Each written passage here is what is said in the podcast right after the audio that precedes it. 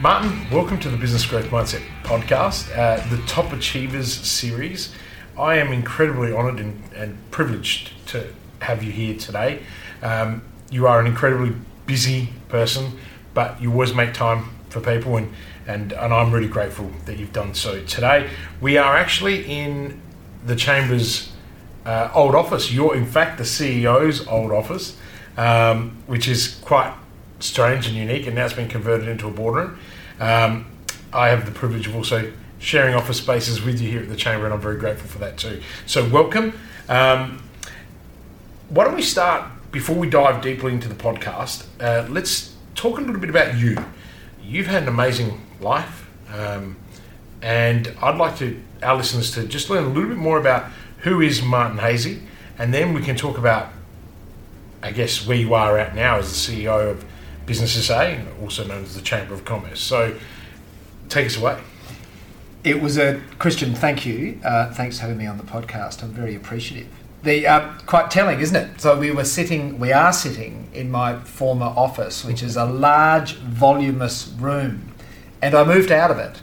Correct. And I moved out of it because I felt disconnected from the people. So the vast majority of my team, as you know, are on the other side of the building. Correct. And I felt like I was working in the boondocks. Mm. And I actually kind of gave up this office very early on a few years ago when I became the chief executive of Business SA because I really wanted to be amongst it. And it's, we'll chat about that today, I'm sure. Yeah, absolutely. Um, can, I, can I just say, I think that was a very courageous move. And I think I also believe that it sent a very clear message to your people that you were going to be one of them rather than because it is quite alienated where uh, people that may not know the space, I mean, this office is huge. And I remember desk was here, uh, a table here, and a couple of couches, and it's kind of the office of every executive's desires, right? You know, if you're thinking old capitalists, and and I think you kind of debunked that by saying, no, no, no I'm going to move right in the huddle with everybody else, and you took uh, Sarah, your EA, who was actually in the office next door, and I think that that's a very bold move, and it sent a very clear statement that I believe helps you actually reinvigorate the, the chamber with Business SA and and also uh, build real momentum and integrity with your team. So congratulations. Thank you. I do hope we have an opportunity today together to chat about the transformation of Business SA later today in the podcast because uh, that was one you know small but possibly important thing that you know I've done over the last few years um, to really transform the culture of mm-hmm. Business SA and what we do and why we do it and what our purpose is and all these types of things. But um, I, have got a multi and a somewhat varied kind of history, Christian. I, I didn't come from a family that was in business. Um, and many entrepreneurs and business people do, as we know. Um, I didn't. I came from a family who was probably more professionals um, my father was a lawyer and he later became a judge, um, but he passed away very, very young. So I had a very kind of young wake up call at the age of 20 um, that kind of the father figure was gone and I just had to get on with it. So, and I was at university at that time and I completely lost my, my kind of bearings for a while there and dropped out of university and got a job and I worked in real estate. I kind of secured a real estate license along the way. But in my early years, I was, you know, I was in my twenties. I was selling real estate for some years. But I must say, it taught me a lot. And it taught me a lot about people. Um, so I had all these life lessons relatively young, um, and I then went on to become a retailer. And the retailers never left me. I must say, I, I take this retail philosophy towards everything that I do because if you can't work with people, it's very difficult to work in business. And it doesn't matter if you're even a pure technologist, you've still got to rely on others to help you realize your vision, whatever your vision may be. Um, and it was my retail grounding, which I did for about 17 years, um, which has really taught me that. And I've carried those lessons with me every step of the way.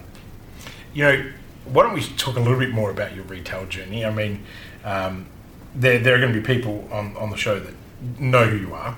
Uh, I mean, I've had the privilege of knowing you for a very long time. Uh, we actually met because of our entrepreneurial endeavours many, many years ago. And then it's somehow we've uncovered that by my future marriage, uh, our families have been interconnected for a lifetime, and and so I've got some really cool stories that I've heard of your mum and dad and uh, Wick and Rosie's. Uh, that's Lucy's grandparents, and and also the, the history. And I think that's the wonderful thing about Adelaide. It's it's really a one degree of separation. Like we kind of know each other. But let's talk a little bit about YouthWorks. Um, for anyone that's out there, I mean, you guys used to have some of the cleverest marketing and magazines of models parading clothes, and yeah, let's talk Rundle Mall. And I think that's I'd like to hear that story because you were young moving into that space, and um, and YouthWorks had a couple of different iterations as well, as in you sold it and then bought it back, if I remember correctly. And do you want to share a little bit about that? It was a great journey. Um, my retail days started before YouthWorks. Um, is that my first retail venture was actually in the Brickworks markets in Torrensville in South Australia, which at that point in time was a Friday, Saturday, Sunday market. It was a weekend market. And I cut my teeth in a relatively lower risk environment uh, at the Brickworks market for a number of years. And I built up this little shop and then um, sold it. And what are you selling? I was selling giftware. Right. So it was a giftware store that did a whole range of things, including shoe repairs, including engraving, and did a whole range of things. Um, so I really learnt the trade of being a retailer right at the coalface, right at the coalface. I was working during the week, Monday to Friday, and I was at my little shop on the weekend. So, and that was a good thing to do. Um, I must say that for me, that was a very good thing to do. Um, I then set up YouthWorks in 1993, and the first store was actually in a place called Regent Arcade, mm-hmm. off Rundle Mall, which is the main shopping drag in Adelaide, of course. And uh, it was a streetwear store. Now, that doesn't sound kind of revolutionary in itself, but then it was. Mm-hmm. So at that point in time, the market was characterised by surfwear stores, menswear stores, and department stores. And this whole kind of streetwear, clubwear type of category didn't really even exist in the market. So we invented something entirely new. And it, the first six months were tough going because I didn't have the formula right. And I didn't have a lot of reserves behind me. So I had to be very, very quick in terms of reinventing that business so that it kind of met the needs of the market. And it was an emerging market, and there was no rule book. So we were just learning every step of the way, every day. But once we found our feet, we kind of found our formula. And once we found the formula, it really did grow. And that, that little business, I think, turned over about a million dollars in its first year. I wasn't really thinking about that at the time, but other retailers were saying for a 63 square metre retail store to turn over a million dollars in year one is just like off the Richter scale in terms of retail performance. Mm. but sometimes what you don't know is what you don't know, so you don't have context. Yes. And I must say, sometimes that can be a blessing. so if, if you kind of contemplate in business everything that could happen before you do it, sometimes you may not doing any, you may not do anything. You, you may be frozen by the, the, the risk or the, the, all the permutations of how it could play out. So I was just blindly naive but incredibly enthusiastic. So and very hardworking. So we made it work, and that was a real life lesson, I think. But um, it grew, and then it moved to the largest store in Rundle Mall, and then kind of over the next kind of twelve years, it actually rolled out to eighteen stores across Adelaide and mm. Melbourne.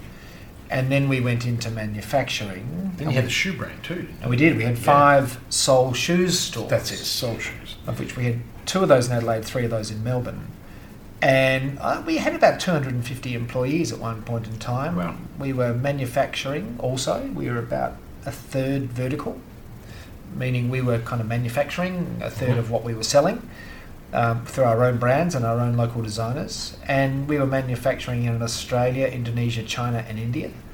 Um, so I was traveling a lot, um, and and we were wholesaling. So it really quickly became a relatively sophisticated business. Mm. Um, we, I think we got up towards about thirty million dollars turnover before we sold out. That's amazing. Mm. That's amazing in that in that space. Now you sold it the first time around. What made you reacquire it? I'll explain why we sold it the first time. Okay. Uh, it was a really interesting journey because I was a sole director, sole shareholder for many many years, um, and the in I kind of through good advice of the organisation we were both involved in at that point in time, the Young Entrepreneurs Organisation, I thought, right, I've got to set up a board because this business is scaling faster than you know what I'm you know my knowledge my experience you know. Every step I was going beyond my comfort zone every single time and I've never been there before. So I, I lived out of my comfort zone and that's another lesson. Yes. I've always lived out of my comfort zone. I've never gone back into it um, and I'm a strong believer in that that if you kind of just use the visual analogy of your comfort zone which is a circle which surrounds you Mhm. when you step beyond it what do you do you expand it Yeah. when you step beyond it again, what do you do? You expand it. And practically, I just think that means you can deal with we can deal with more stuff because Absolutely. more things come your way and you're a lot calmer, you're a lot more insightful, and you've got the experience on how to deal with it too. So I'm a big believer of if you're living within your comfort zone, you're either not pushing yourself hard enough, or someone else is not pushing you hard enough, or you're not realizing your potential. You, you got to feel a bit uncomfortable. I'm It's a big believer in it. and, and absolutely, and I and I and I love saying that we need to become comfortable with becoming with being uncomfortable.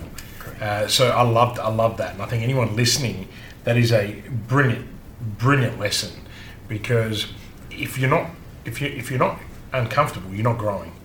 That's really the true essence of it. So if you're not pushing yourself to fall into that outer outer, outer layer, as you put that circle, and expanding that circle. I love the way you just put that because so many people um, spend their life being complacent, and then they're always wondering why is it that so and so is doing so much better than me.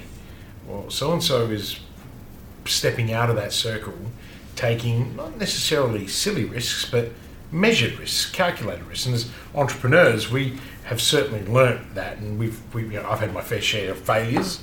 Um, so let's just recap. You, you, you set up a board, right? I set up a board with some very, very experienced people. so one of the people on my board had owned a uh, publicly listed 440 store retail chain across Australia, New Zealand, and Southeast Asia, um, and a very you know sophisticated business. Um, and I thought that's what I need. There's nothing that I'm going to do that this person ha- hasn't already experienced. So um, I set up a board of about four people, and I kind of had the you know the pluck uh, very early on when I met this individual at a function in Melbourne to say, "I'd love you to join my board." Now it took me 12 months to deliver that outcome, um, but he ultimately agreed and um, added an incredible amount of horsepower to the organisation in terms of experience. Um, and we grew. We, we really did go into a protracted period of growth um, as a, ro- a result of good strategy and good execution of that strategy. Um, but you know, if I look back on the YouthWorks days, um, the most tangible, powerful, valuable commodity we had was not our products; it was our culture. Had an extraordinary culture. You, you actually did. I mean, it was just an it was just an extraordinary culture. I knew people that worked for you. I was a customer.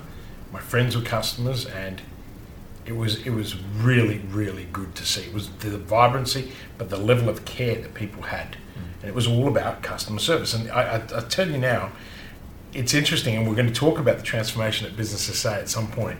Um, you really have never come out of retail because your focus is always your people. Your focus is when I say your people, you treat your customers like they're your people. They are your people. You look at a stakeholder approach to everything. I watch you now walking the corridors here and the way you engage with your board at Business SA and, and all your executive team.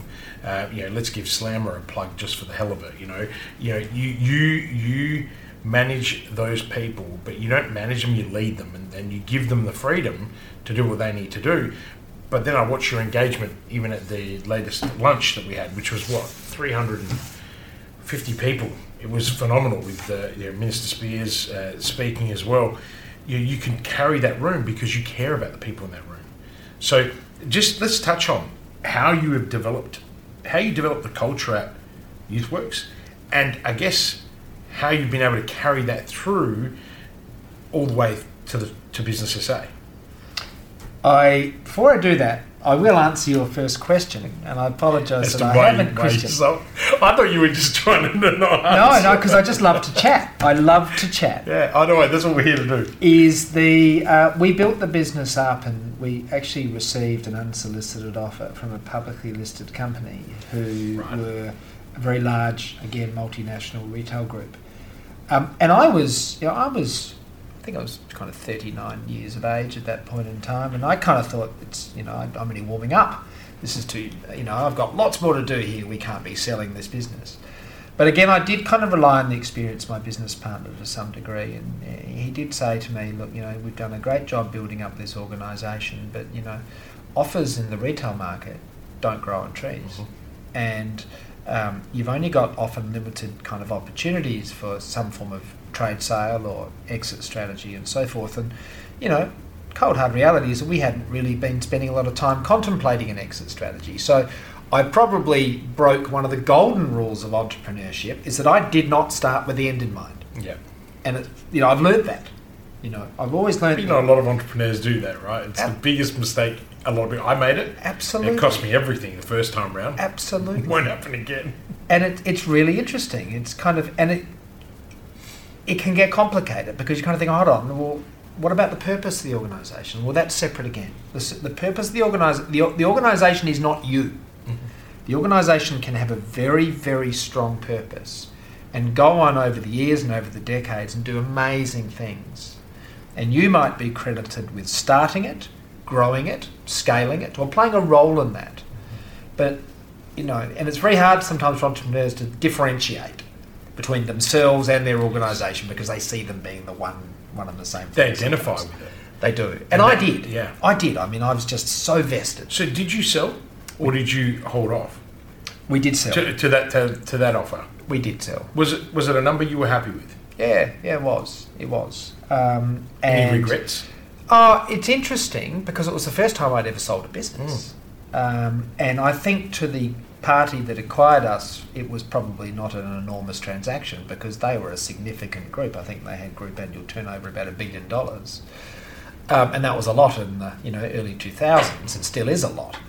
Um, but the you know for us it was well certainly not so much my business partner I don't think but for me it was. you know. So, but it's interesting when you do an exit an enterprise, you've also got to foreshadow the exit costs. hmm I mean, I remember receiving a. Uh, I remember after I'd kind of sold the business and I'd paid paid out the employee entitlements and done a whole range of things and paid the taxation for that year and paid the hundred and thirty five thousand dollar lawyer's bill, which was you know the negotiations for the exit and paid for this and paid for that. And I'm thinking, gosh, when you sell a business, like it's not that simple. It's not that straightforward. The, the transaction costs and the time associated with selling an enterprise, whatever it is, can be very complex. I think the, you just hit the nail on the head. The time. A lot of people. I've been involved in a few exits, and particularly reverse mergers, and the, the investment of time is something that a lot of people don't measure, and the human capital that's required from within the the organisations being involved. So yeah. So at the end, really good advice there for anyone who is selling. Make sure that you actually understand the true cost of that sale. Now, obviously, at that size, there would have been a lot of cost because you had a publicly listed company with a sizable turnover. They always have a thousand lawyers, right? And they, they want to make sure that all their ducks in a row. And so, therefore, you have to also have your ducks in a row Yes, you because otherwise you'll get burnt in the transaction. So, you didn't have a long break before reacquiring. How many years was the gap between coming back and buying YouthWorks from the vendor? Probably the 12 first- months. So the- the, first thing I did, and interesting, another trap for young players is that if, especially if you've got a bricks and mortar business, is that of course if your name or your company name sits on the lease, and I had 19 of them, so I had 19 leases, 19 leasehold interests around Australia. Right, and you didn't remove yourself They're not removed upon the transaction. because they can hold you liable for up to two years. Yes, Correct. So effectively, though, that then becomes 19 subsequent negotiations once you've actually sold your business. Yes. So one is not predicated on the other. So you might sell your business to a third party, or Mhm. you might sell your business to someone within your supply chain, or an investor, or whoever that might be, or it could be you know private equity player, or it doesn't matter. But you're selling your business. It's got nothing to do with your lease. So they didn't keep all the sites? No, you've got to then go to your respective landlords, and I had many Mm-hmm. because we were kind of Main Street as well as shopping centre Yeah. focused. We had some stores very interesting landlords. Chapel Street, Melbourne, Collins Street, Melbourne. You know, we had shops everywhere. Is that you then got to go to all the landlords and say, look, we've sold the business. Can we just assign the lease? Now, again, in my naivety, I thought that would have been a relatively straightforward process. It's not. So you've got 19 concurrent negotiations going on where you're trying to close them all out because you've got a latent risk that if the buyer of your business, for whatever reasons, now it was unlikely that the buyer of our businesses will ever get a default. They're a publicly listed company of scale, but it's a really good lesson for entrepreneurs. You've got to mitigate your risk on your exit. Absolutely. So cover off on those leases. Mm. Have a strategy for negotiating your way out of those leases and assigning those leases over to the purchasers of your business, because technically, and it has happened, you are on the hook. You are. So you could sell your business, the purchasers of your business can get into financial trouble, they could default, the landlord comes to you and says, You've got to pay the rent. You say, I don't own the business. They say, I don't care, pay the rent. Two, up to How's two that? years. It's in, in different state laws in South Australia. Um, yeah, I, I, I learnt the same lesson when I was selling restaurants and bars.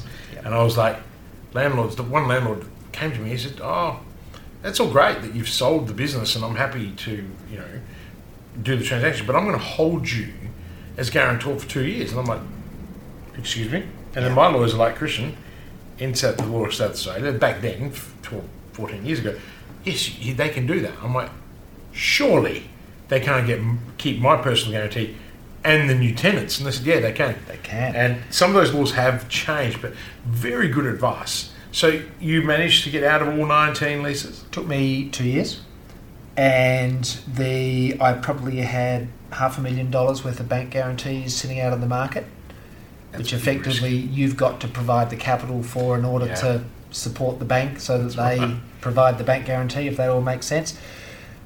You don't know all this stuff. Mm.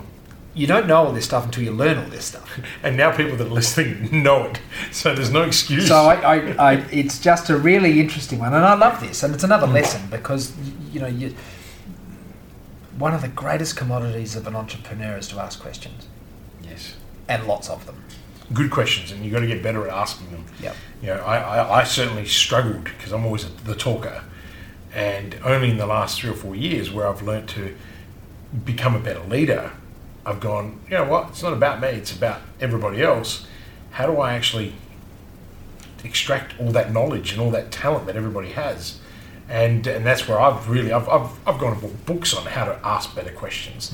Uh, I normally don't admit that. I'm not sure why I just did, um, but I actually did. I went out and sourced like two or three books, and I was like, these aren't better questions. These are just standard questions, and then eventually got to evolve. So, Martin, if it took you two years to get out of some of these, what triggered the buyback within that 12 month period?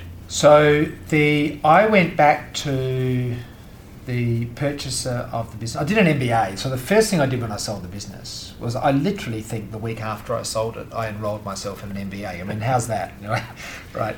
You know, You've got all this time, I'm going to go and study. So, uh, and it's really interesting because so many of my entrepreneurial mates said to me when I did my MBA, that'll be the interview. And I said, what are you talking about? They said, ah, you know, you, you'll become too risk adverse if you do an MBA. And I must say, I do disagree with that because I did it and I loved it. And it turned on parts of my brain which I didn't think it would. And what it taught me was interconnectivity. It really taught me interconnectivity. Can you elaborate on that? What you mean by that? Okay. I, I know what you mean, but I. So when you make a decision in finance, it's going to impact marketing. When you make a, discuss, a decision in marketing, it could impact upon logistics. When you make a, a distribution, if you make a impact a decision on uh, logistics and distribution, it could impact upon HR. If you make a, a decision on HR, it could impact legals. I really understood at a much deeper level what I would call interconnectivity. Yeah. So nothing happens in isolation. As much as, No, nothing happens in isolation. as much That's as we the want it to, as much as we'd like it to, as much as we want to put things into neat little buckets, the world doesn't work that way, That's right. right?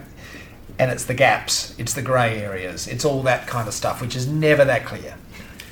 But and it taught me that.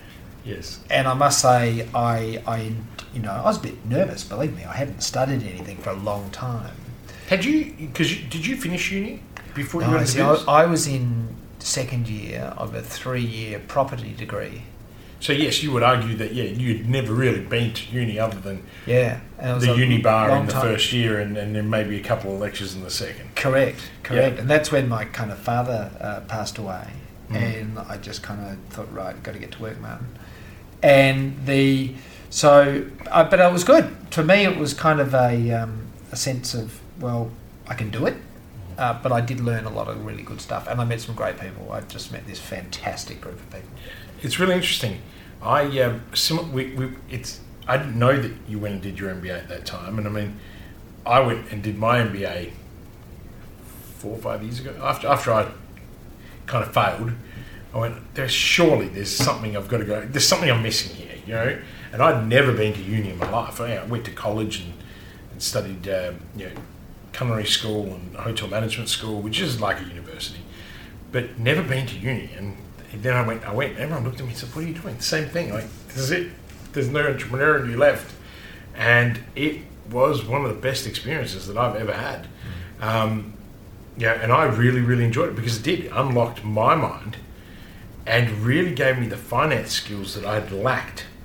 Because and I and I did really well in accounting and finance because it was just like I'm like I really need to understand how to read these financial statements and I need to know them back to front. I need to understand my balance sheet. I need to understand my, my paper profit through a P&L and I need to stop looking at that paper profit. So what's my cash position all the time? And one of the things that I teach or, or at least work with all my clients around the world now is the first thing I say to them, let's just do a little financial literacy.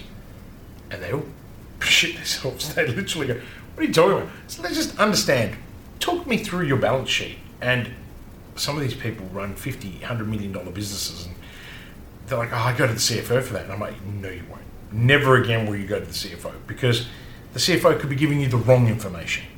And if you don't understand, you know, your current assets and current liabilities that are due and payable within that 12 month period, you may have a financial problem coming and staring at you. Oh. You know, and you'd know this because you held a lot of inventory, right? So Christian, we, we had about four million dollars worth of inventory on the balance sheet, and you know I was in the fashion industry, and I used to say my inventory is like fruit and veg, it's perishable. it is because if it goes out of fashion. If it goes out of fashion, it's worthless, utterly worthless. yeah, brilliant. I love loving this conversation. So it was not the most, you know, uh, and retail businesses are interesting because you don't have a lot of real property. You don't have a lot of really highly secure assets on the on the good side of your balance sheet, right?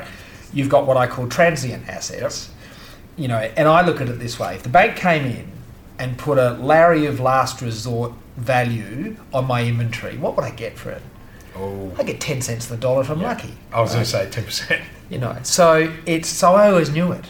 And it, it it's really so financial literacy I, god i'm so with you on this. Financial literacy is, is not the numbers it's what they're telling you. Yeah. it's kind of like getting under the bed sheets. It's like what's going on under there? Yeah. and the understanding that interrelationship between your balance sheet your p&l your cash flow your intangibles i mean everything is Yeah. so important. I mean, Um, the big one I always say to people is understand your payables and your receivables yeah and check your cash at bank every single day. yeah And no matter how the size of my clients now, they will do it. And they're just like, Christian, that's really changed my life. And I'm like, I know. Remember the resistance you gave me the first time I told you to do that? Mm. But when I told you that I wouldn't work with you unless you did it every day and I quizzed you. And the irony of it is, I do it for all my clients too. I have all the access to all their Xeros and the MYOB accounts. And I, I literally sit there and they always say, well, How is it that you remember all of our numbers? I said, Because it's habitual for me now. So I remember my own and my own companies. And so learning another 10 or 12 isn't really going to be a problem for me. And at the end of the day, you're also variable that you kind of understand. But if you know how much money you've got in your bank account, you know your receivables and you know your payables, you and you it fascinates me how many people don't do that, Martin. And they just sometimes they just and you whether they're great salespeople that start, you know, how many entrepreneurs have we met along the journey? And I used to be that entrepreneur. I never cared. I cared about a paper profit. You know, when I was making like five, six million dollars a year from restaurants and bars, I was like, oh, this is great. And then I'm like, hang on a sec, where's the money? Yeah. And money wasn't there. Too mu- too much- in inventory. Too much month at the end of the money. You heard that too one? many, too many lunches. Yeah. too many lunches. Too many great bottles of champagne. You know, when Yeah. you're in your twenties and you Yeah. you do so. The, the thing is, there's some really cool lessons there. Let's so. I don't want to sit on YouthWorks for too long because you did so many incredible things. I mean, you went on and ran the Rundle Mall uh, Authority. Um, you then went on to become Lord Mayor. I mean, wow. And you know now you're at the chamber. Now you're at Business SA. Um, but I do still just want to finish on that point because I know people are probably thinking the same thing. Why did you buy back? What was the trigger? What was? Did you have to buy it back? Was it something that you'd been tied into in the contract, or was it you weren't happy with the way they were running it and thought, you know what, that was my baby, I want it back? What, what was? Was there some kind of driver? Good question. There were two reasons. Mhm. One was, again, I uh, had the strongest inclination there was a market gap. And because we repositioned the brand. Secondly, On, on, on reacquisition or on, on reacquisition. Yeah, okay. Yeah, yeah, on reacquisition. Now, over that kind of 15 year journey, I must say, on YouthWorks Mark 1, is that we invented it three times. And this is the most biggest fundamental re- lesson. what year was this? So I, I started that business in kind of early 1993, Yeah, and so I I was still in high school. and I exited it in about 2006. Yeah, but Right. the first exit. Two, 2006, Oh, okay, and then the Yeah, yeah. reacquisition was 2007. about 2008. Right, so Yes. GFC. Yes, yeah, yeah, Oh, how did that work out? yeah, tough. Yeah. So I that lesson about reinvention to me is just oh gosh, it's like visceral. It's incredible. It, it, it impacts upon every fibre of my being. I learnt on YouthWorks Mark One that the best time to reinvent your business is exactly when you don't need to, When you're at the top. when you're at the top. Bingo. Always reinvent I was top. hoping you were going to say that. Yes. Right? Why? Because you got cash. Yep. Right? Many of us are in a position where we're forced to reinvent.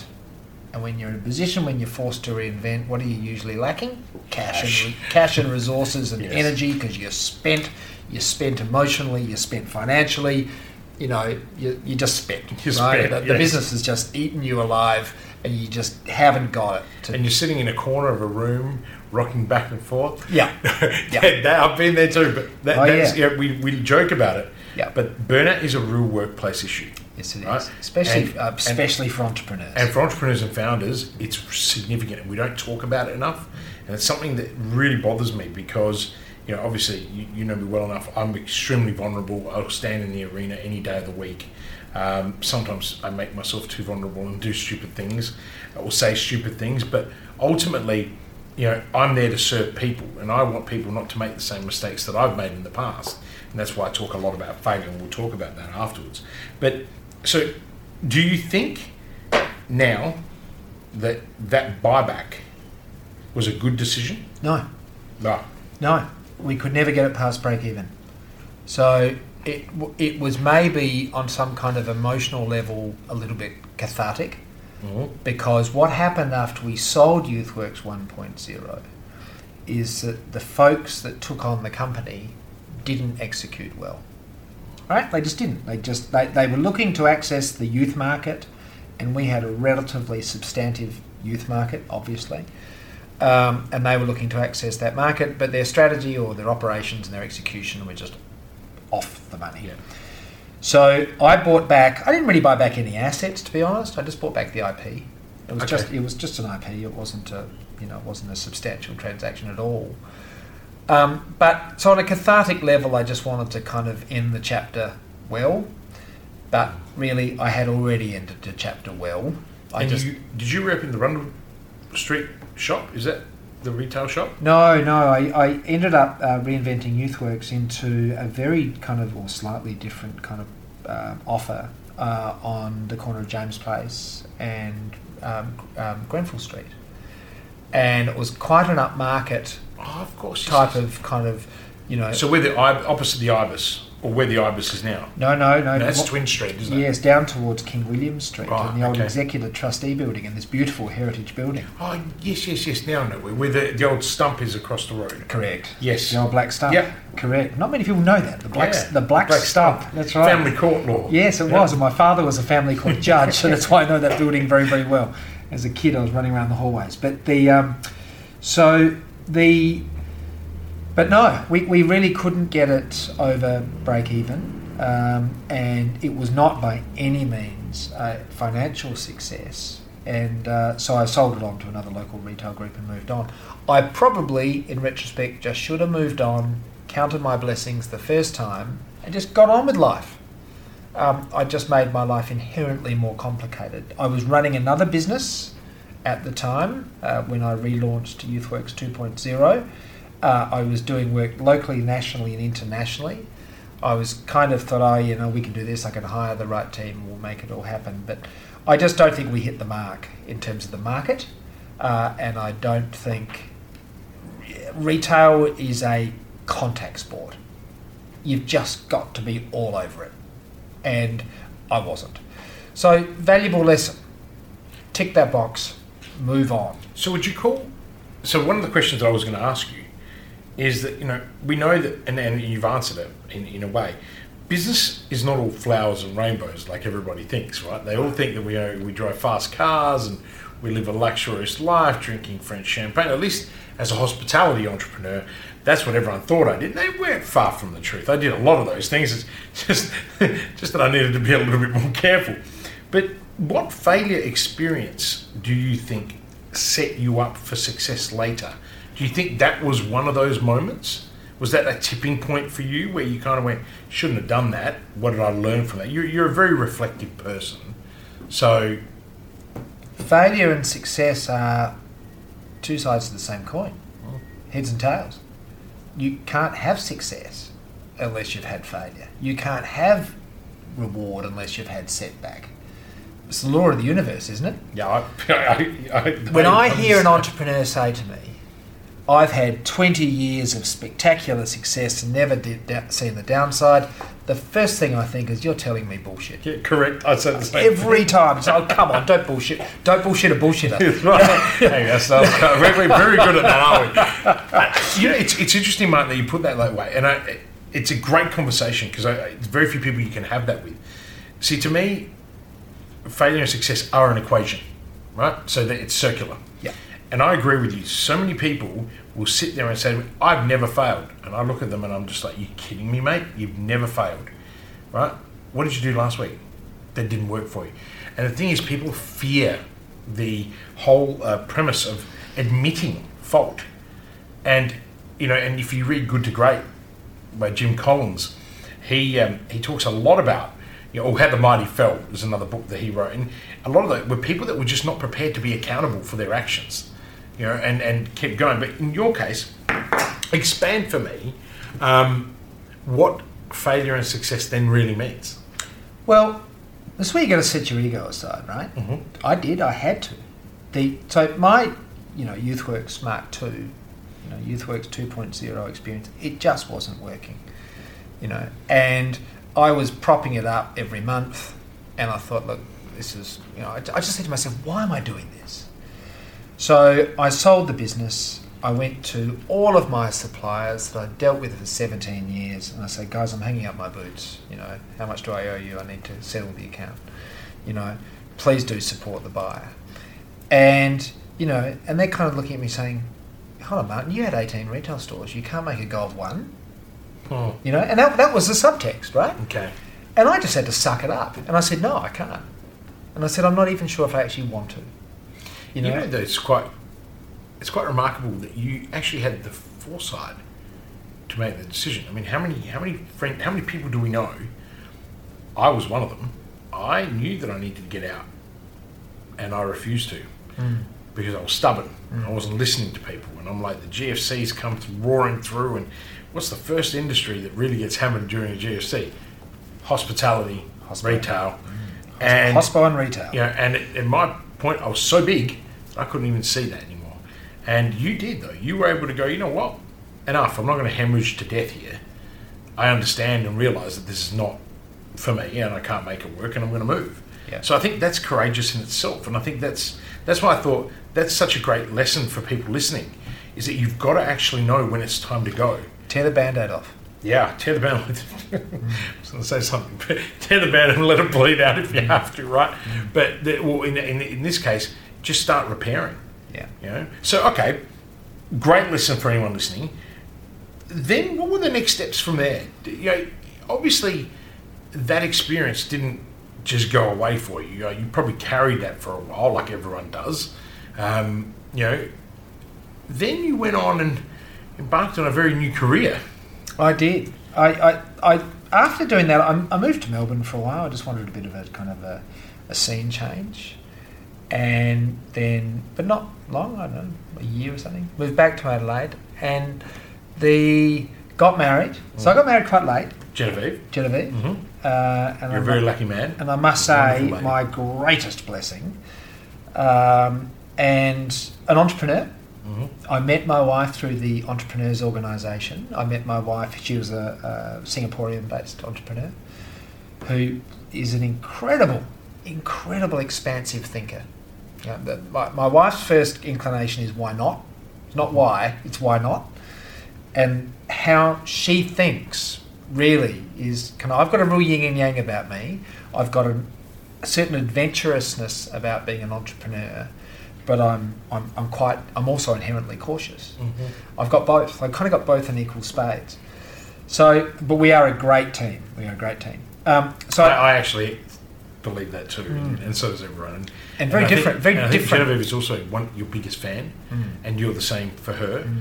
and that makes a huge difference. Mm. Whether you want to be an entrepreneur or have an incredibly well balanced relationship, you know, I have that with me. Lucy and I are our biggest fans, and, and that that level of support you can't you can't get it any other way. And I know it makes a difference because when it, when, when the days are, are darkish, without that support, you can't come out. And, and you know, we're not super, we're not superheroes. Christian, I don't think it makes a difference. I think it makes the difference. Difference. Mhm.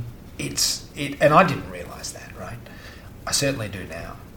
It, it makes the difference. You, I think you're a student of people. Yeah. right? You, you, you know, I, I watch you and you're fascinated by how people tick. So am I. But you look at people who, whether it's in public life, commercial life, sport, doesn't matter what they're doing, the arts, who've reached a certain level, they've kind of got this support network around them, right? Otherwise, you're out on a tightrope, Mhm. right? You, you just and you, there's nothing below you. So the I, I see this in so so many people, and, you, and I've done a lot of business with Asian families. Mhm. So um, you know, really kind of sophisticated investment groups who have got interests across Southeast Asia, Australia, Europe, United States, and so forth. Incredibly family centric people. Every one of them. Every single one of them without exception. They're not solo entrepreneurs. They've built multi generational wealth and influence. Um, and they've never done it on their own. And it, it, it is a values driven approach too. You know, fa- family to me is everything. You know, that's why family first is one of my biggest value. And, and now I find that I do business with only people that have the same values, all my clients. You know, and it, you sit there and you think, you know, Jim Rohn once said, you know, you're the sum of the five people that you hang around with the most. And you're like, when you when I first heard that, I thought, yeah, whatever. And then I look back at my life and I go, wow, if you have a look at all the really great moments of my life, look at who I was hanging out with, look who was part of my tribe. And now as I've gotten older, you're like, well, my tribe's getting smaller. But have a look at the quality of the tribe. You know, and you would have experienced that too, because, you know, when you were YouthWorks and Soul and, you know, you, everyone wanted a piece of Martin Haese, you know, because that's the way it is. And But then talk to me, you, you and, and and I want to follow through with this because I think you've taken that tribe, that collaboration, that, that people passion that you have, and you, you went in and wanted to really revolutionize. Retail never left you because you went and you wanted to revolutionize Rundle Mall. Correct? I did. Yeah. I And you, became- how were we there for? Uh, almost four years. Yeah. I became. I was on the board of Rundle Mall from probably 2008, just a couple of years. It wasn't long. Um, and then I became its general manager. Mhm. And the we and it was a what's called a semi-autonomous subsidiary of local government. So I was the Adelaide City Council. Adelaide correct? City Yeah. Council, and it was all about change. Well, it was all about engaging the community and then changing the environs. And there are 700 retailers on that city block. There's probably about 120 property owners. There's you know 20 million shoppers that go there every year. It's you know the busiest place in South Australia by way of foot traffic. Um, but it had flatlined in so many ways, and it kind of needed a very, in a true positive sense, it needed a disruption. So we built a whole strategy around the, around Mall, which included raising the funds for a substantial upgrade of their built form, but and that's important. That was really important. But engaging the retail community and get, getting them kind of focused on a common goal of excellence was really, really important.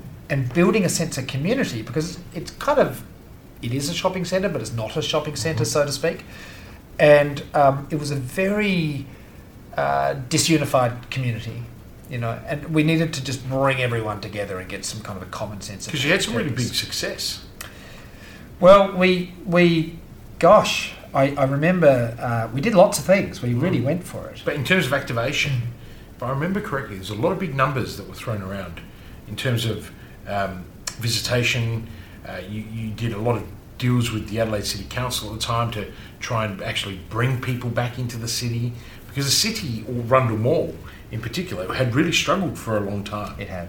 And I mean, you knew firsthand because you'd been on the strip, but um, do, you, do you recall some of those numbers? Yeah, yeah. We, we, we secured public holiday trading through an amendment to the Shop Hours Trading Act, where it became a designated tourist precinct, not dissimilar to Glenelg. And I always thought, well, it's the heart of the city. Um, it does need to reflect a sense of vibrancy for when you know guests come in from interstate and overseas, and it can't be closed. So we actually were able to negotiate with the you know both sides of Parliament many years ago a change to the Act. Now that was worth eighty million dollars a year in terms of retail sales just to that strip.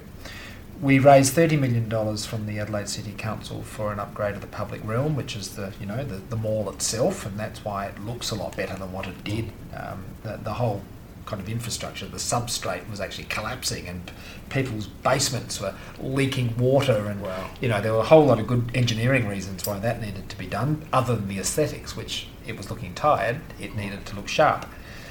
Um, but we did a lot of work in terms of retailer attraction. So, you know, bringing the likes of, you know, I think the first international tenant we got in was Nespresso. Mhm. And we thought, yippee, Just in the corner of Gawler Place and Rundle Mall, right? Correct. The shop on the corner. Mm. correct. But we kind of then ultimately got H&M and a whole range of other ones whereby we needed to differentiate the precinct with some retailers who would be there and potentially nowhere else. Um, we did lots of kind of, you know, really good collaborative deals. I remember one of them was the um, uh, Sunday trading was really kind of lagging. So, and I remember the occupancy rate in the city car parks on Sundays was running around 28%. And I went to City Council. I said, well, what about if I get that to 80%? Right? And they said, how'd you do that? Well, I said, look, you're charging the same rate on Sunday car parking as what you would on a Thursday when the place is full of office workers and everything else. I said, let's do a deal and give me 12 months and I'll back it in with marketing and comms. So we did a six rate, six dollar flat rate all day car parking deal on Sundays, and we moved the occupancy rate from twenty eight percent to about eighty eight percent. Wow. Uh, it Wow. completely transformed the um, fortunes of the retail community on Sundays, where they're paying double time on penalty rates with Yes. their wages. So they loved it, right? And you know, a lot of them were beginning to close on Sundays because the trade just wasn't there for them. So we turned around Sunday trading. We got the place upgraded. We um, secured public holiday trading. We engaged the retail community. We built a strategic plan with them, with their voice, um, and it was a really good time. It was great. And then, Lord Mayor. And I'll never forget, I hadn't seen you for a couple of years. and um, you were you were walking briskly and you walked straight into one of my premises. And uh, we're like, oh my gosh, Martin, what are you doing? Christian, what are you doing? I'm like, I'm running for Lord Mayor. And it was like, okay. And you lost oh, at least 25% of your body weight. You were walking, hitting the pavement. It was phenomenal to watch. And I mean, I, I was one of your biggest supporters as I am today. And um, you ended up getting a nice, nice put through. Your, your, your votes were good. By memory, was it 78 votes? Am I just plucking a number or do I actually remember the number? After the redistributions, it ended up being a margin of 218 votes. Okay, so yeah, I was making up. Which is the same three digits as the last three digits of my telephone number. Oh, wow. How's that for a coincidence? That is coincidental. My mobile. It was And meant to be. So, um, but uh, that was, gosh, talking about comfort zone. Um, you That ever, you changed ever, everything. You ever want to walk way beyond your comfort zone, go into public life um, because you are public property. Mhm. Uh, and so, yeah, I did. I, I kind of was originally going to run as a councillor. Mhm. Um, I had a different thought several months out from the, the election, and I thought, well, look, I'm not going to die wondering. Um, everyone told me, Christian, everyone told me, you can't do that. I can't believe Right? they told you that. And again, sometimes that kind of uh, entrepreneurial trait of just being just a just a little bit naive, just a little bit ignorant, is positive. It's positive. Most people tell, "Oh, that's terrible. You can't think like that." But if you had told me at the time, Martin, no one has ever gone straight from being an outsider to the Lord Mayor of Adelaide and not sat as a councillor before, right? You probably stop and think twice. So I'm kind of happy that no one actually ever told me that because Mm. I had no idea.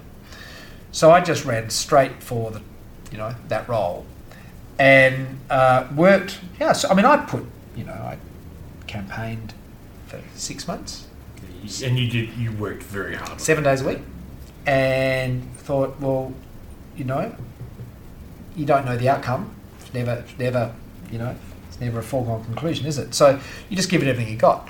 So, and you know, I got up, you know, by a nose, and uh, thought, well, I'm, you know, I'm honoured and privileged to be here. I'm going to work, you know, and then you got a lot of energy because once you get in, that's when the work starts. That only gets you to the start line, you know, I honestly, all that campaigning. you worked not by just me saying it. Everyone says it.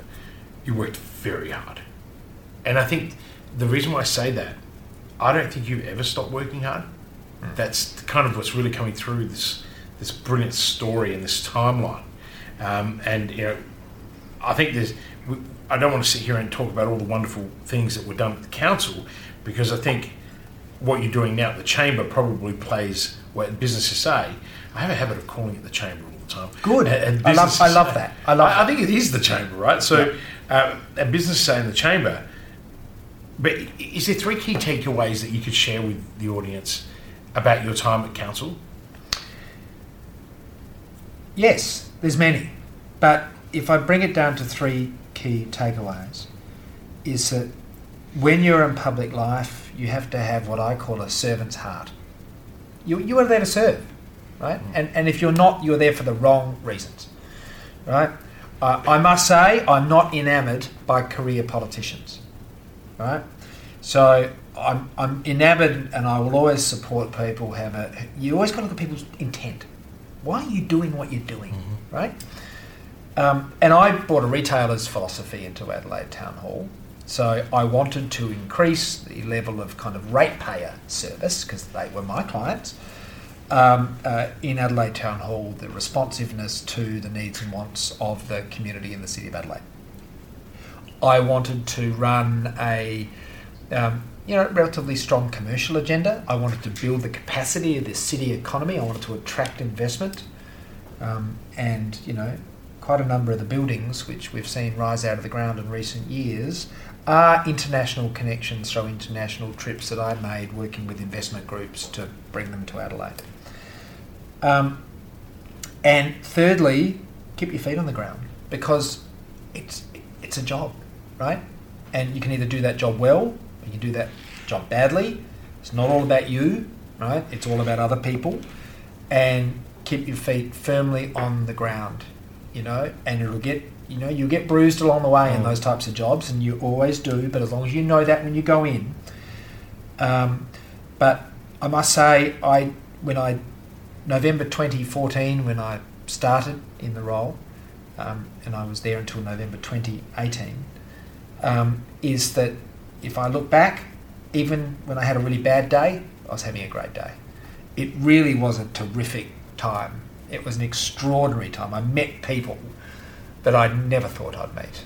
Yeah, I, ju- I just met incredible artists, academics, entrepreneurs, premiers, prime ministers, presidents. Uh, you meet so many fascinating people locally, nationally, internationally. Because, of course, when you're out of Adelaide, uh, when you're moving in that role beyond your state borders, you're representing Adelaide, right? You're representing the wider interpretation of Adelaide, um, and you know you've got to do that judiciously. You know you've got to represent the brand of your city really well. Um, so it was fascinating. It was great. It was all good. No, and, and, and it certainly it felt like that. And as a as a ratepayer and a resident at the time in the city, um, I thought we were in excellent shape, which was which was which is nice. Um, and then you surprised everyone. You started running for re-election, and then you got tapped on the shoulder or something happened, and you ended up at the chamber, Business SA. Well, life lessons interrupt, um, and you know we've spoken about reinvention, and we've spoken about you know living beyond your comfort zone and all that stuff. Um, and I, truth be told, I don't think that's the most confronting part of life. It's Mhm. just a conscious decision we make. Where am I going to live? Am I going to live beyond my comfort zone or in it? You know, that's that's that's a choice, and I think we just got to respect people's choices, right? I made mine. But uh, in 2018, and you know, this all started happening in 2017. But I had a lot of very close people to me in my family um, who were extremely unwell, and the you know to do a job like Lord Mayor well, you've got to you got to be vested, right? You can't be casual for obvious reasons. You're the Lord Mayor of a capital city, so. Um, I made a very conscious decision that I was going to spend some more time with my family and change my priorities uh, because there were three people within my very immediate family who were extremely unwell. So um, I made an incredibly tough call that I was just going to put family first. And, you know, that was, you know, confronting for a lot of people. Believe me, it was confronting for me. But I don't regret making that decision. So, you know, six or months, six or eight months later, I decided I needed to do something. So um, I was really kind of honoured to be, you know, approached or had a discussion about the role that I'm now doing, and that's being chief executive of the Chamber of Commerce and Industry. Many people would know us as Business Mhm. SA, but you're right, we are the chamber. We're the That's chamber, right. chamber of Commerce. What I love about it is one, you know, I'm in many ways playing to my strengths, but the, you know, I'm representing the business community. This is like a hybrid role. It's very, very commercial, but it's also, rep, you know, it's a representative role because I'm representing the interests of the business community in South Australia, and that's that's terrific. And I see 17 industry sectors around the city, around the regions. You know, we're, we're statewide. Um, it's great. It's really good, and it's it's complex and it's fast paced and it's kind of everything I like in that regard. But we've really be, been able to kind of influence, you know, some good outcomes for South Australia, Yeah. especially during a global pandemic. I mean, Mhm. gosh, who would have seen that coming? Um, the A great time to take on a new challenge. well, I maybe I, you know, maybe thought I was kind of sailing my little boat into a slightly quieter harbour. How wrong I was, you were wrong. because this has had some monumental challenges. Um, Not just COVID though. You, the chamber needed a significant transformation. Now we did talk about that at the beginning, and you were hoping we'd come back to it. I made a note, and I'm kind of prepped it at this point because I think there's going to be some really cool lessons for for people listening. Um, do you want to talk a little bit about that transformation that you, you had to go through at Business SA? I mean, I can share thing, observations from the past and the present, but um, if I need to support it. But the, the reality of it is, you know, culture, purpose, um, the condition that say the chamber was in, and we, what you had to do to bring your energy and your expertise to it. You know, you ready for this share? absolutely, Absolutely. Yeah, All no, no, I am. Go I am. for it. I. Because I think I think there's there's going to be some spectacular learnings for people that are listening. I'm going to share a few things which every single member of my team would already be aware of, um, uh, because I think sometimes you've got to be just kind of you know very upfront, very honest, very transparent, and sometimes that can sound a bit brutal. Um, we're a not-for-profit organisation. You know, we don't do what we do for the money, but being financially sustainable is a very different proposition. Um, and I'm kind of of the view that we're an organisation. So we're a chamber of commerce. We're not for profit. We we're a membership-driven organisation. We support thousands of businesses across 17 industry sectors, and we do a lot of stuff that if we weren't here, nobody would do. No one will do it. Correct. So a lot of SMEs in South Australia who have, you know, uh, received state government support during COVID, as in financial support. Um, you know, we've been working closely, hand in glove, with Treasury for two years um, to ensure that the business community's needs are met during COVID. And if we weren't doing that, Christian, nobody would be No, doing that. I agree. So it's, you know, we've been really strong on advocacy, but we're also a professional services organisation, as you know. I've got 65 staff. We deliver services around industrial relations, uh, growth consulting, migration trade, business brokerage. Uh, we deliver a entrepreneurs program, uh, which is where we The SA, SA, SES. Say yes, the South Yes, Australian say Young. Entrepreneur Scheme. That's that's a learning program. Uh, Encore's another learning program. Uh, we do WHS consulting. We do training. We Did you do, do all the regional workshops like you're in KI and Renmark? I was. Yeah. We're, we're very very active. Um, you know, just in the last few weeks alone, we've been in Kangaroo Island. We've been in Renmark. We've been in Whyalla. We've been in Whyalla twice Oh. in the last few weeks. So we, we do a lot of things, and it's it's very practical. Networking's part of what we do, but actually, kind of advisory is what we really do. Really, really important. We kind of You did a lot of work in that HR space too, yes, we do. in that advisory area. And I know a lot of members call upon that quite frequently. We're like the industrial relations or the HR department that you know you need when you don't have one. Right? And a lot of fast growth companies don't have them. Right? They, they, they need this. How do I do this? Even right? the sole traders. I mean, you've got a big sole trader uh, network of members, we do. and uh, you know, they're it's a very lonely place for a lot of those people when you know when they're able to, to just pick up the phone and get that level of service and care. It empowers them. Correct. We're also introducing sole traders to not only each other but also to SMEs and to corporates. So because you know they're providing services often, you know, sole traders can be very very niche. They can be very specialist. They can have great skills that they, you know the corporates need, the SMEs need. So um, we do a lot of that. Um, we work with sole traders, we work with SMEs, we work with corporates and publicly listed companies. So we are a true definition of a broad church. But we needed to drink some hard medicine, Christian. So if we're going to go out there as an organisation and provide considered advice to business owners, risk takers, entrepreneurs, corporates, and others about how they're going to improve their enterprise, we're not running a tidy ship. It's disingenuous. So we needed to get our own house in order. And I don't necessarily mean culturally, but I mean financially. And we, so in 2019, we exited doing a number of things which may have been well intended, but they were loss making.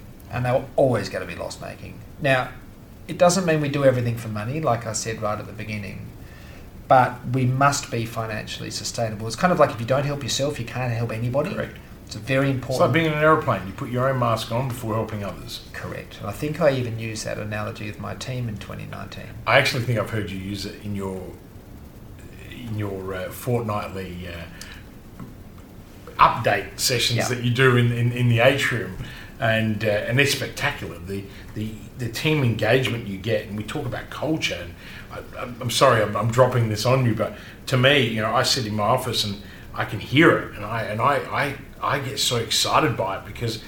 You, you're not there to rah rah your people. You're really informing them, updating them, getting them. You know, it's the it's the it's the Verne Harnish huddle, right? And you do it. Is it fortnightly that you do that one? Every second Friday, Yeah. we have all the team together um, for uh, the team named this, not me, but it's called Martin Shout. Oh, is, that, is that what it? Uh, It doesn't mean I'm shouting at my team. I'm often just shouting them a drink. But uh, we have a really good discussion about the two weeks that were and the two weeks that will be. Mm-hmm. Uh, and it's kind of, you know, we have many management meetings and so forth during the week. Of course we do, but this is when we get the whole team together. We do it twice a we do it twice a month, every month, and you know, we, we just talk about. It. And I ask the team at each of these meetings after we've gone through a whole range of kind of you know more business orientated discussion. I said, guys, tell me a great, tell me a great service story. Tell me a story about something you've seen one of your fellow team members do or something you've done for a member. So I get the team to share this. And it's kind of just building that culture of service, that culture of um, our members and our clients are our purpose.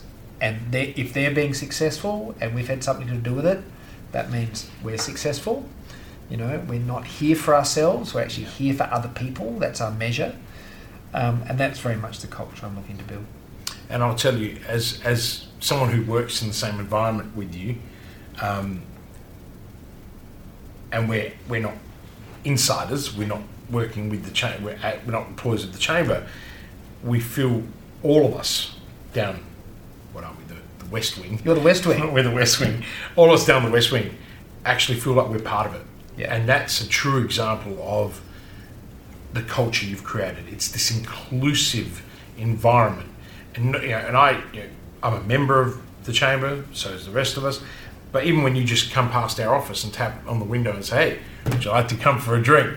I mean, I- you haven't seen me there yet because I'm like you. I'm always working, uh, but it is that that makes Business SA or the Chamber of Commerce and Industry such a fantastic organisation to be part of today. And I think that's the transformation that I've seen. You know, I, I knew others that had sat in your seat previously who sat in this office, and um, and I know them well. But what I'm seeing now here is the barriers, the hierarchical barriers have, are lifted. You know, there isn't this huge top end structure, and I think for anyone listening that has got a very top heavy uh, org chart at the moment, it's time to break that down. That, you know, it's it's unnecessary. You know, you should have uh, multiple layers of leadership, and and it shouldn't be uh, based on which office you sit in. I, I remember was a Fannie Mae back in the day. They were the first um, bank, investment bank, that literally went, let's get rid of the private jets. Let's get rid of you know executive. Uh, you know, they had an executive director's boardroom, uh, like lounge that only executives were allowed to frequent, while everyone else was down the bottom. And Fannie Mae, what was it? I think they turned, you know, uh, they they turned the market four or five times more in terms of profit and resource and returns than any other bank of its time, than Lehman, than Bank of America, than anyone. There. So I think that's one of the things, and you might be thinking, geez, Christian, that's a big compliment, but I think that well, that's what I've seen here. What do you attribute that to? Um, having a bigger office is not a mark of respect. Mm. Um, it just means you're occupying more real estate. Um, respect is earned, Mhm. and you know trust is earned. Trust is built. Um, it's through your actions. So you know whether you've got a office or no office or a big office or a mobile office, it doesn't matter. It's irrelevant. Uh, what is relevant is yeah, this kind of comes down to leadership, doesn't it? So it's kind of like how you choose to lead. How do you lead your organisation? Who do you serve? What's your purpose? What's your strategy? How do you measure it? Right? So we've put all the controls in place. You know, we now have P and L reviews every month. You know, so we should. Um, we have, uh, you know, management controls. We have a board of ten directors. We've got three committees. We've got a governance committee. We've got an audit, finance, risk, audit, finance, and risk committee, and we've got a marketing committee. Um, we've got a totally engaged board who do what they do on a volunteer basis for and on behalf of the business community in South Australia. That's just brilliant. I love it. Um, and Nick, Nikki's a fantastic chair. Chair is Nikki Govan, um, who's a business owner. It's a lived experience for Nikki. This is not academic, it's not theoretical, it's real. Uh, she leads the board really, really well. And, you know, the board, I think, to their just enduring credit, you know, they knew what turbulence this organisation went through in early 2020 and just completely and utterly stepped up to the plate you know, and supported me as chief executive, but supported the organisation and our members just as importantly, if not more so. and we crafted a really good strategy. And if I now look here as we kind of move towards late 2021, is that what's the key learning about Business SA over the last few years? We found our purpose, Mm. and we all know it. So, what is that purpose? Our purpose is not us. Our purpose is not profit. Our, perfect, our purpose is basically backing in those that take a risk and helping them mitigate that risk and helping them find opportunity, helping them navigate uncertainty. So, our purpose is all about two things the prosperity of South Australia, because we have a dual charter, right? We're all about South Australia mm-hmm. and South Australians, and we're all, we're all about our members Fantastic. and we want both of them to prosper. That's our purpose. You know, one of the really amazing messages that's come through today is in, in your story is the amount of purpose that you've had throughout. Every one of your businesses had a very strong why. You know, um, YouthWorks, strong why. Um, your role at the Rundle Mall Authority, strong why. Lord Mayorship, strong why, and now at the Chamber. And I think it's a wonderful pattern because that is singularly one of the most important aspects of top achievers. They have a real purpose for what they're doing. You know, I have a very uh, a very well known saying that you know, well, my strapline is live with purpose, right? And you know, a lot of people that know me and work with me say you really do live that right? And because for me, I want to I want to change the world one person at a time, and I put myself there first. I've made plenty of mistakes in my career, um, some public, some not so public, and you know it's recovering from those. And you know what it is is this underbelly of knowing why I'm here that allows me to keep moving forward. You know, and at the end of the day, you know it's bringing people on that journey with you and i think that that's something that's really come through for me listening and i hope for the listeners too and we've almost well we've run out of time but what i want to do because i know how much time you don't have um, who's your business hero Interesting. I can't rest that mantle on the shoulders of one person mm-hmm. i'm happy to take hold because I have many. Um, I kind of look at some of the, you know, chief executives and chairs and owners of some of the large kind of Asian multinational businesses that I've worked with. And I just look at their organisations, I look at the complexity of their organisations, I look at the sophistication of their organisations, and I'm going, gosh, this is just extraordinary. This is another level. Um, and you know, I worked with a family um, a few years ago who own a Singaporean-based multinational group who are into real estate, mining, resources, you know, retail, hospitality, distribution, development, that's some serious diversification serious diversification. Wow. Which is with that um, brings a serious complexities in itself but not uncommon in Asia, interestingly. I mean, you look at the Japanese conglomerates, and they are conglomerates. Mm. You know, the Japanese pioneered the whole notion of conglomerate. Um, it we roll a little bit differently like that in you know, US, UK, uh, Australia, and other markets. You know, we're kind of much more niche orientated. Um, but th- they've got large, sophisticated organisations with you know significant employee bases, significant balance sheets, significant markets. You know, extraordinary. Um, and I've learned a lot from these people um, about you know running sophisticated enterprises at scale with balance sheets, you know, in the billions. Uh, and you know, it's it's interesting because they're not they're not all different to you and I. You know, you can sit down and have a really really good conversation, and you can walk away with learning so much. So there are some certainly people in that category. Um, but you know, my mentors are, you know, the people you walk into in the shop on Unley Road who makes your lunch. You know, you got to learn something from that person, right? Uh, it's the person you sit down tonight when you go to your local restaurant and you say, "What did you do?" I love asking that. What did you do? You know, how long have you owned this restaurant? What did you do before you had this restaurant? You know, I was sitting in an Indian restaurant the other night, and we've got this little local Indian which we go to once a week, and the, you know, was a chef in five countries for large international Four Seasons hotels, you know, um, big organisations just this incredible love of food, incredible love of food, incredible love of preparing and serving food, right? And it comes through in everything you eat. I learned from that person. Yeah. So it's it's I'm not that kind of uh, you know my business hero is X Y Z person. If I can't learn something from every interaction I have with every single person I interact with, there's something wrong with me. I'm not learning. Great answer. I'm not learning. Mm. So who's my mentor? I hope I have thousands of them, Christian. Um, that's my answer. Look, I I know that that is the absolute truth with you because you will even walk past my office and you'll knock on my door and you'll ask me a question, and I know that it's because you want to. You're, you're looking for. You're seeking an answer.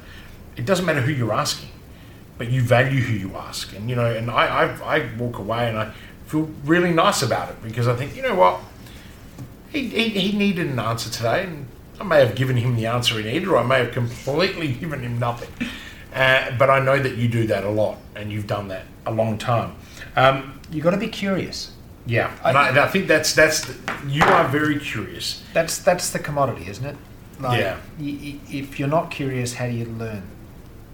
Like, if someone comes to you and says, "I've got all the answers," like, again, worried. you're worried, right? so you've got to be curious. Look, you know, it's funny when you use the word curious. I think of my son, who, if anyone thinks I talk a lot, well, my EA today, Tracy, had to take him to school because we were filming early, and you know, she said to me, she came back, she goes, he does not stop talking.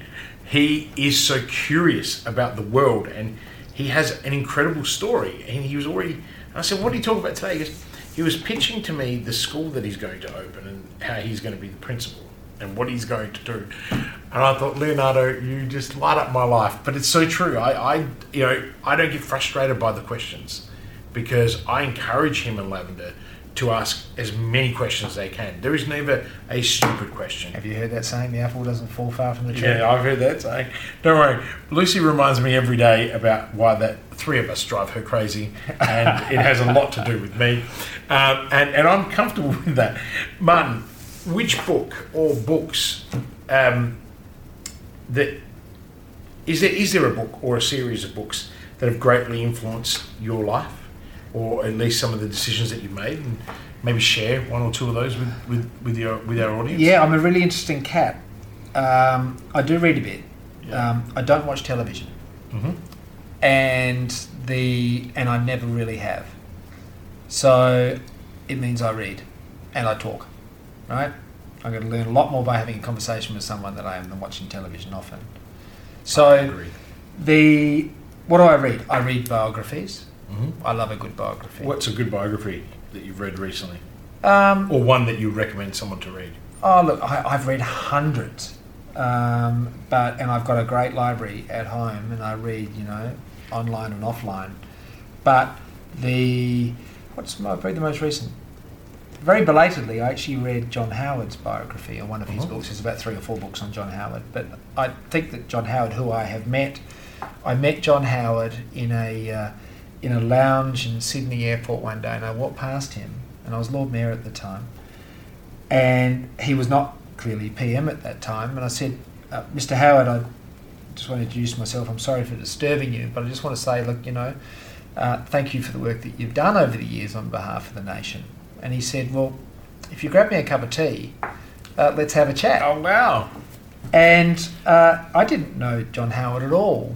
And he was one of these people who you wouldn't see from the media persona of John Howard. Was that with an interaction of John Howard, you walk out of that thinking you're probably one of the most special people in, you know, you know, that place at that time. He's totally focused on you, totally, and it's genuine. It's not fabricated. It's very genuine. Um, and I kind of walked away from that. We, we spoke for 45 minutes. Wow. He knew everything about the politics of South Australia in a very contemporary manner. He even knew some of the issues I was confronting as Lord Mayor of Adelaide at a city level. I asked him a whole lot of questions about well, what do you think my alternatives would be. And he said, "Look, you know, you've asked. I'll share my two cent bit." But what amazed me That's amazing. he knew the issues. He absolutely knew the issues. Um, and it was a, just a great sense of very authentic, extremely authentic, in a very practical, feet on the ground type of manner.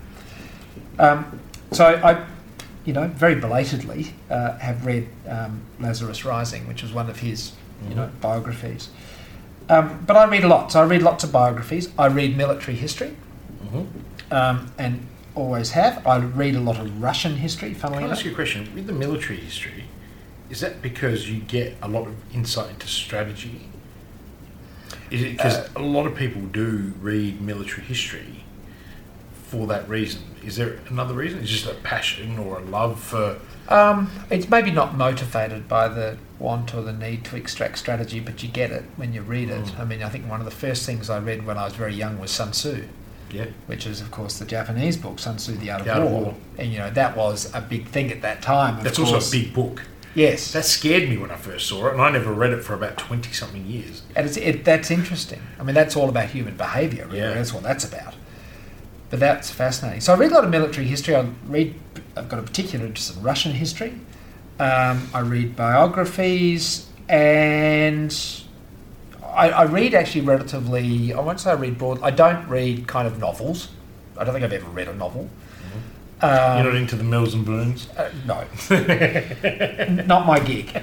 So you know, I don't kind of do. I didn't picture you as No. a Mills and Boons type. But I do like reading. Yeah, I do like it kind of like reading's terrific. Reading. Do you know the pattern that we've seen with every interview is top achievers are all readers, and it's really funny because I interesting. I never read a book, Mm. even when I did my MBA. Mm. Sorry to all the professors that are listening.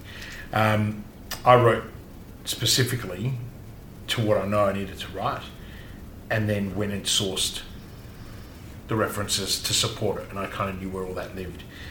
And it wasn't actually until a young, very successful entrepreneur in Adelaide, uh, we were at breakfast talking, um, who said to me, he, sh- he demonstrated how he knew so much. Um, and um, he says to me, You really need to start reading more. And I thought, Wow, you're not even 30, you're 27. And you've just done a huge exit. You're telling me I need to read. You're right, I need to read. And, you know, I've always had this dyslexia and ADHD, so I can't concentrate. And he said to me, Go read Jim Kwik's book, Limitless. I now read 800 words a minute. Mm. Like 760 something is my reading frame. Yeah. And I'm powering through a book and a half a week. Yeah. I cannot tell anyone who's listening enough the power of reading for focus, for discipline, all of these things. And, and this guy, remain nameless, it'll probably, hopefully, will come on the podcast at some point. Uh, he spends a fair bit of time downstairs in this coffee shop here at Whistle and Flute. It was the best advice I'd ever been given, and it was the right book because that book, you know, I'd never read all of Jim Collins's work. I've read it all now, no matter what. This year, and it is, it my my intelligence has risen because it's you don't know what you don't know, I agree. and the only way to acquire it is to read it or conversation.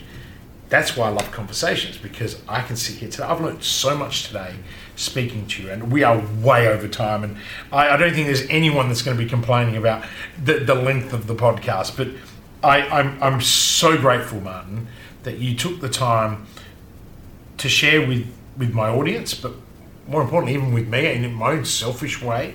Because even though we've known each other for a long time, there are many things there that I didn't know, and and I and I'm really grateful that you've shared that. There, you know, I might have to get you back on just to ask all the other questions, but I want to ask you one final question, if I may. What habit? What habit has made the most significant improvement of your life over your lifetime? One thing that, if someone else wasn't doing, would help them just be more, not necessarily achieve, just be more and see more of life. Does that make sense? Yeah, I'm not sure if it's a habit or a trait. Or even a trait, even a Um, behaviour for that matter. Perseverance. Mm-hmm. Um, the you're, you're going to have you know stormy days. You're going to have calm days. It's just what happens. So, but I think perseverance is really, really important. I've certainly learned that um, and the and and also being calm. So it doesn't mean you can't be enthusiastic. It doesn't mean you can't get excited. But just being calm about it all. So that kind of calmness is, I think, really really important. Uh, it helps you process things better. It helps you live in the moment. It helps you, and when you live in the moment, you absorb things, you understand things, you kind of, you know, you just digest things better. Um, so, but if I look back, um, you know, I am remarkably perseverant, and it, it just you just keep on keeping on. And it doesn't mean you can't. You, you've got to have good strategy. You've got to have good vision. You've got to have good leadership. You've got to have good financial literacy. You've got to be a good marketer. You've got to understand various parts of your organisation. You've got to have good cognizance about a whole ton of stuff, right? But sometimes life comes down to moments, and it just being perseverant, staying the course, you know, being considered. That's certainly kind of stood me in good stead, I think. Amazing. Martin Haese, thank you so much for joining me today on the podcast. And I am certain that there has been a mountain of value for anyone listening. But more importantly, I really, really appreciate you taking the time to hang out with me today. Thank you. Thank you, Christian. I hope this has really kind of created some value for your listeners, and I really appreciate the time. Thank you. Absolutely. Cheers. Thank you.